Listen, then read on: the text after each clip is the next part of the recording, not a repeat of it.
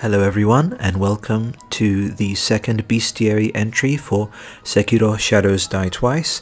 Today we are going to be examining and exploring the Tengu, uh, both the Karasu Tengu, which is the bird Tengu, and the Yamabushi Tengu, which is the mountain long-nosed Tengu.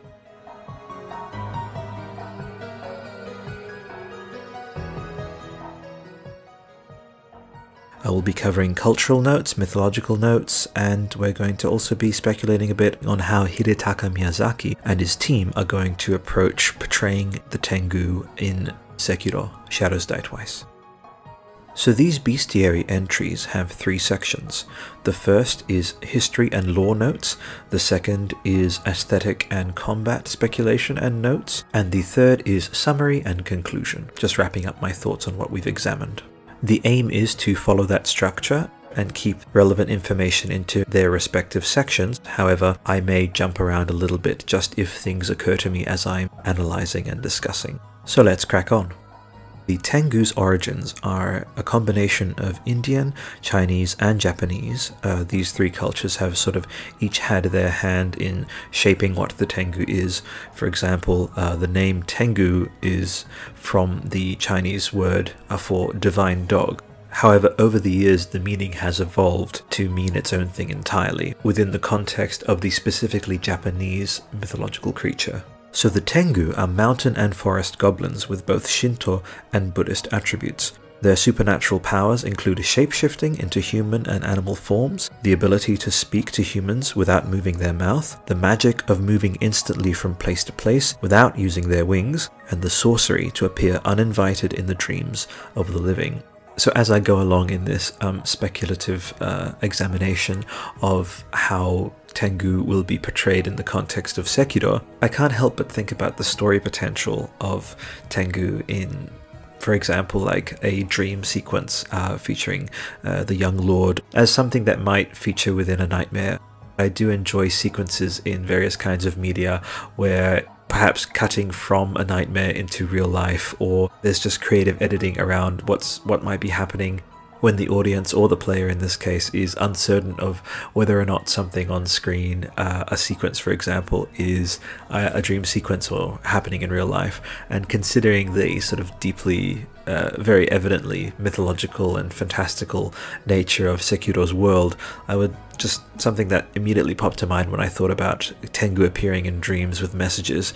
Um, like uh, the, the cutscenes in Bloodborne, for example, uh, even though there weren't any strictly dream sequences, but the uh, intro sequence uh, with the beast uh, crawling out of the puddle of blood, and that I would love, I loved that sequence so much, and I would, would have loved to see more of that kind of surreal dreamlike imagery. I'll be probably coming back to this refrain uh, a number of times throughout these bestiary entries and uh, my coverage of uh, Sekiro leading up to and following release. The idea that the development team is now shifting their focus towards more single-player aspects, um, uh, everything being diverted from what was formerly like multiplayer and customization into narrative and presumably world variety, um, the verticality obviously of the platforming, um, and that's going to play a lot into what I'll be discussing with the Tengu being very much uh, inherently uh, verticality uh, intrinsic enemies, being that they fly. So just to wrap up my thoughts on that, the idea of a dream sequence with Tengu at the start of the title would be amazing, because again, Tengu have a connotation, as I'll explore later and, and sort of inform you of in this video, is that they have this um, aspect of being just like the flying monkeys from uh, Wizard of Oz, like they, they sweep people away, and um, who better to abduct uh, a young lord um, in secret than a... Uh, than a flock of Tengu. But that's just speculative, and I am a self-confessed uh, a great appreciator of the uh, flying monkeys from Wizard of Oz. I actually played a flying monkey when I was a kid in uh, primary school. uh, I made my own cardboard wings and everything, and I've always had this sort of soft spot for um, for that kind of creature in, in mythology and, and folklore, um, and Uh, for me, my particular favorite kind of uh, Tengu, obviously if I had to choose between the two, is the Karasu Tengu, which is the bird Tengu. Um, I love it so much. Another thing I want to highlight here is, um, just as a cheeky kind of nod to From Software, the ability to speak without moving their mouth. That's a very From Software quality uh, in their animation, and there is some speculation in the online communities of whether or not um, From will carry that forward. So far, their titles haven't really featured much facial animation at all. It's actually kept to a very bare minimum, not very articulated, and we didn't see any evidence of it in the trailer, um, but yeah, I just figured I'd make that little acknowledgement of uh, how, especially with the Tengu, it would be lore appropriate for them not to have facial animation. And I can't not discuss the uh, moving instantly from place to place uh, without use of their wings. I mean, we know in uh, the Souls games and in Bloodborne, extremely fast-moving enemies. Um, the Tengu would be an absolute shoo-in for that. And what I feel that I will be experiencing, along with uh, all of you for, for sure, as we play um, Sekiro Shadows Die Twice, is that uh, it'll feel like coming home in a way, and it'll feel like we're going to be um, witnessing uh, the origins of a lot of what Dark Souls and Bloodborne did. For example, my fellow Australian Richard Pilbeam uh, over at Jeux Sans Frontières, who you will know, um, has uh, talked about uh, all the uh, Japanese and Shinto influences on uh, Bloodborne and on uh, Dark Souls as well. And uh, we've seen them obviously through the prism of that it, it being sort of rejigged for like a dark fantasy setting, very westernized. Um, But there's going to be something quite, uh, quite magical and quite profound about seeing a From game which really just completely dives into its own portrayal of. It's like, that, as I said, it's very close to home, and uh, Hidetaka Miyazaki has said very much the same thing in his interviews about uh, the premise and the setting. And I gotta say, even though I'm taking, uh, I'm pausing the bus for quite a bit here on this point, um, I'm very, very happy to hear uh, that the team are so energized by their new direction and by taking it so close to home. Um, yeah, it's going to be a great journey to see how all these different creatures are portrayed by a Japanese team in a Japanese setting. Finally being able to do a one-for-one portrayal of all of these elements of Japanese mythology that they've only alluded to in a very um, diluted or um, very a sort of Easter eggy kind of form. As Richard and his channel Jeux Sans Frontières have highlighted, there's all these vague allusions like, for example, the mythology surrounding the moon and Master Willem, uh, and also the Bloodlickers, and how they have some uh, very vague resemblances to um, certain Japanese creatures with the long hair and the distended stomachs and all this. So let us crack on. The bird-like Tengu is the patron of martial arts. It is a skilled warrior and mischief maker, especially prone to playing tricks on arrogant and vainglorious Buddhist priests, and punishing those who willfully misuse knowledge and authority to gain fame or position. Long ago, they also inflicted their punishments on vain and arrogant samurai as well, and they dislike braggarts in any form, especially those who corrupt the Dharma, which is the Buddhist law. So here is where, as I did with the Kappa video, I paused to speculate on whether or not we may have a possibility of a Tengu N P C. Now, as a big fan of the Rito uh, species in Zelda, my favorite portrayal of them so far being, by the way, in Breath of the Wild. And goodness me, if we get anything even approaching the open world feel of Breath of the Wild with Sekiro, I'm, I'm gone. That would just be fantastic. But needless to say, the Rito themselves do take a bit from Tengu imagery as well. And so with the possibility of an N P C, just like as I mentioned with Kappa, you will see as I go along in describing the Tengu that they do have this dualistic aspect to them, and perhaps we may even have both kinds, an enemy kind of Tengu and a N P C Tengu for a possible hub area or certain places. Again, just chronicling what I see in my mind's eye when I'm looking at this material, the idea of perhaps visiting a Tengu N P C on a high-up ledge that we have to learn some particular skill to be able to reach them, uh, and that if we do reach them, they um, give us some new possible ability which may involve being able to fly or glide. Just me speculating on this is enough to make me excited and hyped at that, because I am of the generation that used to enjoy the gliding mechanic in the old side-scrolling Atari Lynx Batman games, and any game that features a gliding mechanic, including obviously Breath of the Wild, just instantly gets my love. So I'm hoping for all of these abilities that you're able to learn from different uh, mythological creature N P Cs in different regions of the world of Sekiro. That would bring me a lot of happiness for sure. And I'm sure it would do the same for all of you as well. So the two characters for the name Tengu in Japanese is Heaven and Dog. In Chinese mythology, there is a related creature named Qiankou, or Tiango, or Celestial Hound. The name is misleading, however, as the crow-like Tengu looks nothing like a dog. One plausible theory is that the Chinese Qiankou derived its name from a destructive meteor that hit China sometime in the sixth century B C. The tail of the falling body resembled that of a dog, hence the name and its initial association with destructive powers. So again, when I think about what Hidetaka Miyazaki and his team may do with this is, again, maybe lean into the idea that there's this confusion and give them either dog-like attributes in terms of their design, and or incorporate their association with meteors. So perhaps one of their attacks could be like a meteor shower, akin to the celestial attack in Bloodborne. So Tengu mythology was probably introduced to Japan in the sixth or seventh century A D, in conjunction with the arrival of Buddhism from Korea and China. From then onwards, these goblins appear in Japan's ancient documents from around seven twenty A D and are closely associated with Mount Kurama in Japan, near Kibune, the abode of the legendary white-haired Sojobo, the king of the Tengu, who is absolutely ripe for being portrayed either as a benevolent N P C of some kind, or, if I know from the way I know from, quite likely a boss. And how phenomenal and tremendous would that be? We think we've seen From at their best with the Nameless King. We have seen nothing yet if they plan on portraying Sojobo in Sekiro Shadows Die Twice.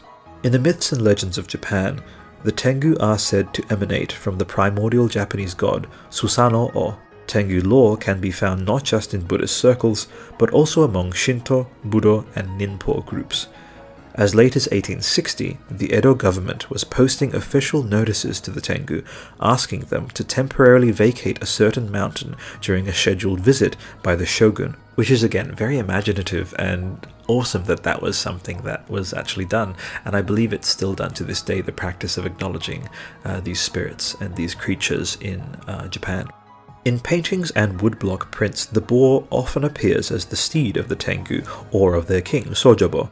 Sojobo is closely linked to famed warrior Minamoto no Yoshitsune, who lived from eleven fifty-nine to eleven eighty-nine, one of Japan's most revered samurai. In a well-known legend, Yoshitsune lived among the Tengu in his youth and received training in the arts of war from Sojobo himself. Another possible interpretation relates to the following Zen story. One day, a hunter was in the mountains when he happened to see a snake killing a bird. Suddenly, a boar appeared and began to devour the snake. The hunter thought he should kill the boar, but changed his mind because he did not want to be a link in such a chain and cause his own death by the next predator to come along. On his way home, he heard a voice call to him from the top of a tree. It was the voice of a Tengu. It told him how lucky he was, for had he killed the boar, the Tengu would have killed him. The man subsequently moved into a cave and never killed another animal. Tengu are also related to the winged Buddhist deity Garuda. Furthermore, Tengu are seen as transformations of Shinto deities Yama no Kami, mountain guardians of Karasu Tengu, identified by a bird's head and beak, and Konoha Tengu, distinguished by a human physique but with wings and a long nose. These are also called Yamabushi Tengu. This type of Tengu often carries a feather fan in one hand. Because of its long nose, Tengu are associated with the Shinto deity Saruda Hiko, who takes on the visage of a monkey, and Tengu masks play a prominent role in some religious festivals. Early Japanese popular tales such as those in the Konjaku Monogatari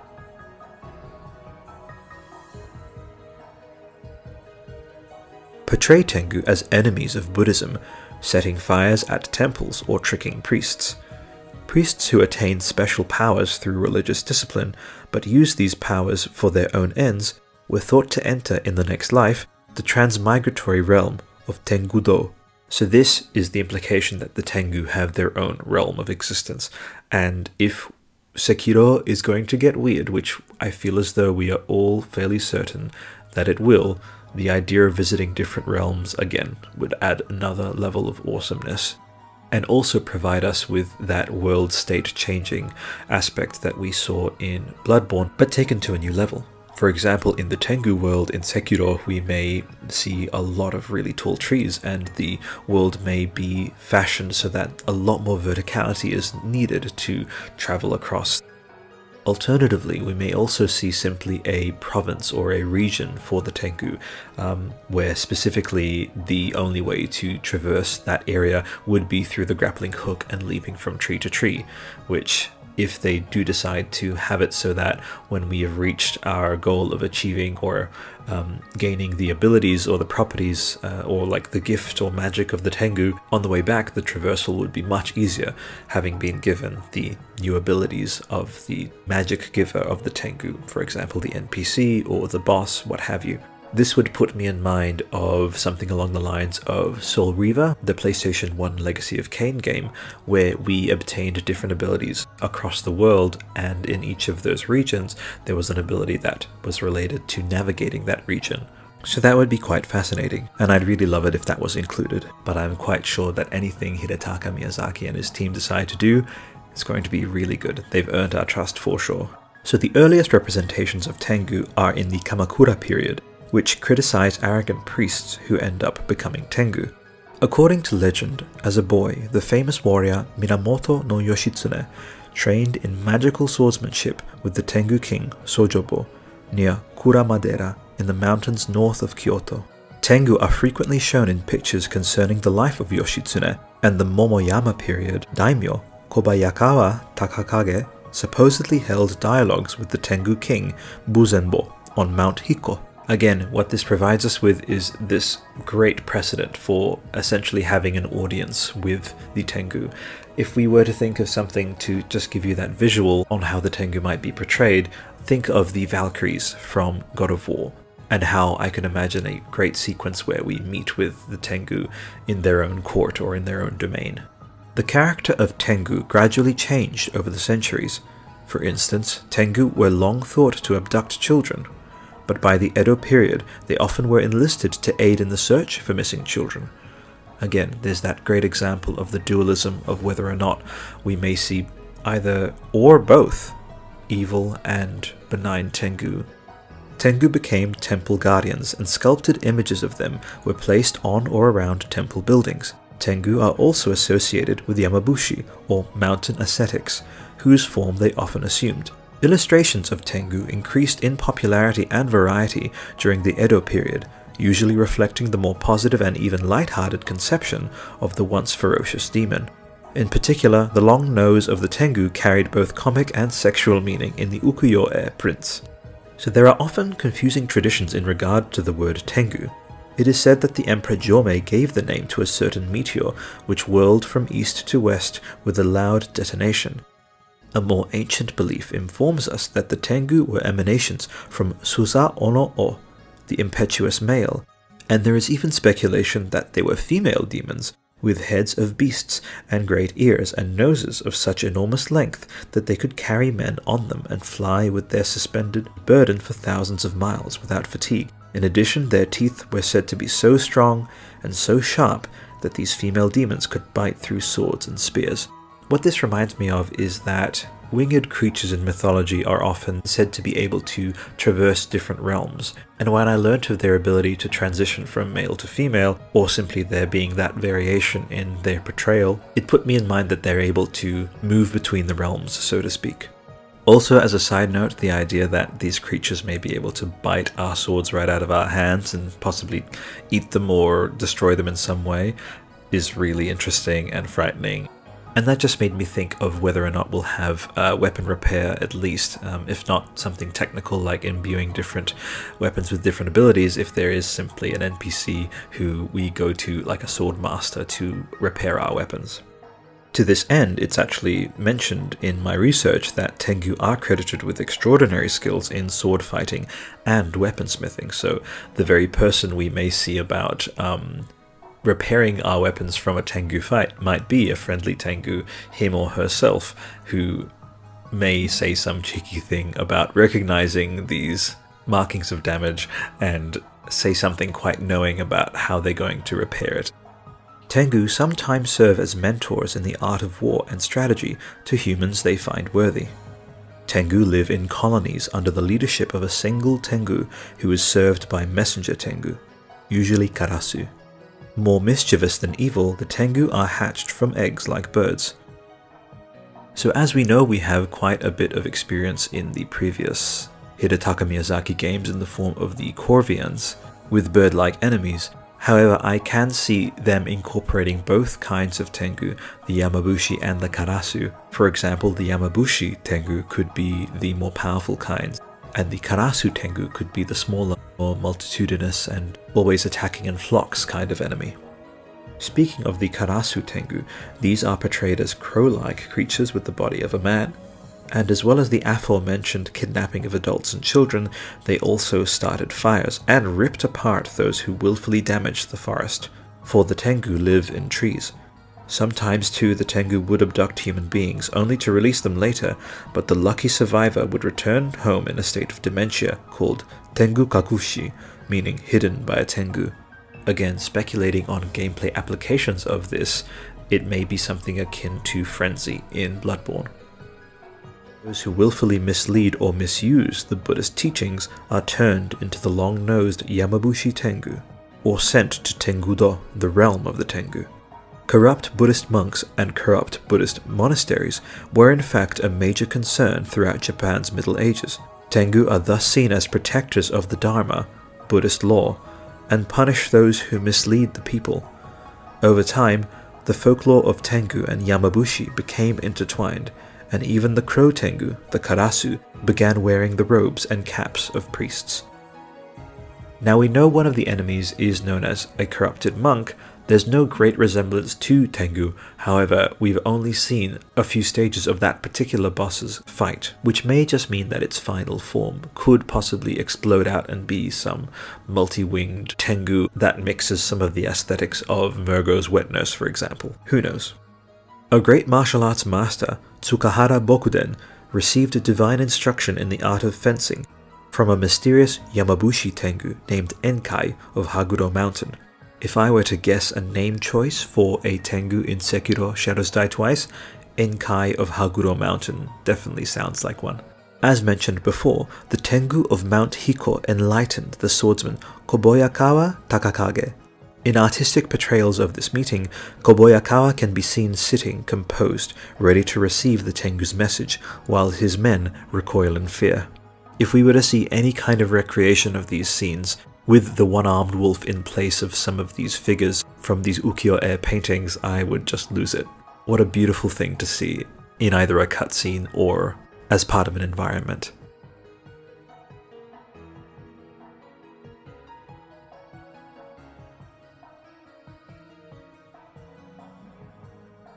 There is a Tengu story centered around Soto Zen Temple.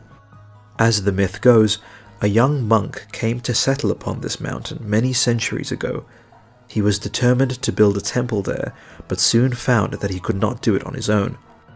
This is when he met the long-nosed winged Tengu named Doryo. After receiving the teachings of the monk, Doryo was so moved that he vowed to help build Saijoji Temple with his magical feats of strength and energy. Doryo then lifted a huge boulder and threw it to the center of the clearing, stating that this would be the foundation. Today, you can actually visit this monastery. You will see the boulder wrapped in protective Shinto ropes sitting in the middle of the compound. Nearby this is a well, with water that is said to have miraculous healing powers. People come from all over Japan to fill their jugs with this water and take it home with them. At the top of the compound there is a shrine for Doryo, where it becomes clear that he has been elevated from Tengu status to that of Bodhisattva or Bosatsu status. The monks refer to him as Doryo Bosatsu.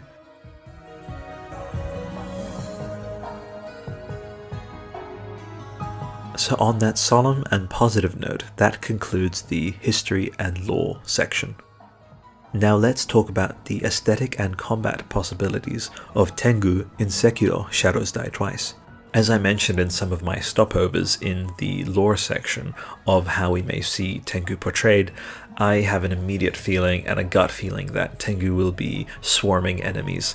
Um, we will see something that evokes but doesn't directly reference the Corvians, for sure, um, in terms of their uh, sounds and their sort of general feel. But I also see the Tengu as being an opportunity not just to portray something as a sniveling and wild beast. I would love to have it hinted in their design that there is something deeper to Tengu culture. Setting Sekiro in the Sengoku period, an actual historical period, removes that restrictive context of the world ending, which was evidenced in Dark Souls, or the idea that it's all a nightmare or all a dream, as is the context with Bloodborne. Both of these contexts lend themselves to designs having a subjective nature, the idea being that in Dark Souls' case, the detail on armor is eroding and there are undead creatures everywhere. But Sekiro's setting really gives us the opportunity for seeing so much more colour and so much more detail.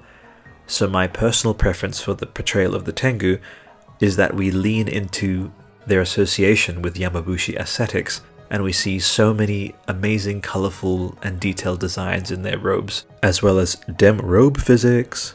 And as I mentioned with the Kappa video, it would be great to gain the ability to turn enemy Tengu into enemies mid-combat, using some kind of ninjutsu sigil, similar to Geralt's Axie sign. That would be phenomenal. I'd really enjoy that.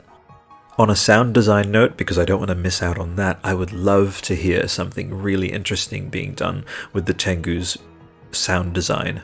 To this day, the enemy that gives me the greatest jump out of my skin feeling are the crows from Bloodborne. They are absolutely horrifying. So if they're able to top that with Sekiro Shadows Die Twice, that would be a feat indeed.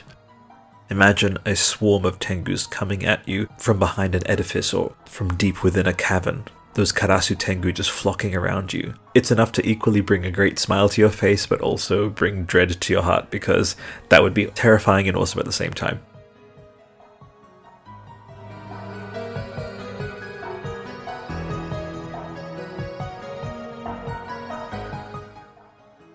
So in summary, I believe that Hidetaka Miyazaki and his team are going to make something really unique out of their portrayal of the Tengu, if they choose to do so. Again, this is a speculative bestiary series. However, I am basing my choices for the entries in this series on a mixture of certainty that comes from the stated premise of Sekiro, which is Sengoku-era Japan with heavy mythological and fantastical overtones. But it's also informed speculation based on my experiences with him and his team's previous titles. I want to see all the different kinds of Tengu in different and varied ways. I would love for there to be a dream sequence where Tengu do show up uninvited in some character's dream. I would love a sequence that evokes Bloodborne's beast emerging from the blood sequence at the start of the title, along the lines of perhaps the young lord being abducted in his dreams by a group of Tengu. That would be so evocative and cool. And overall, in case you can't tell so far, this is my most anticipated creature for Sekiro Shadows Die Twice. I hope you've all enjoyed this bestiary entry. Have a wonderful rest of your day, be well, until next time.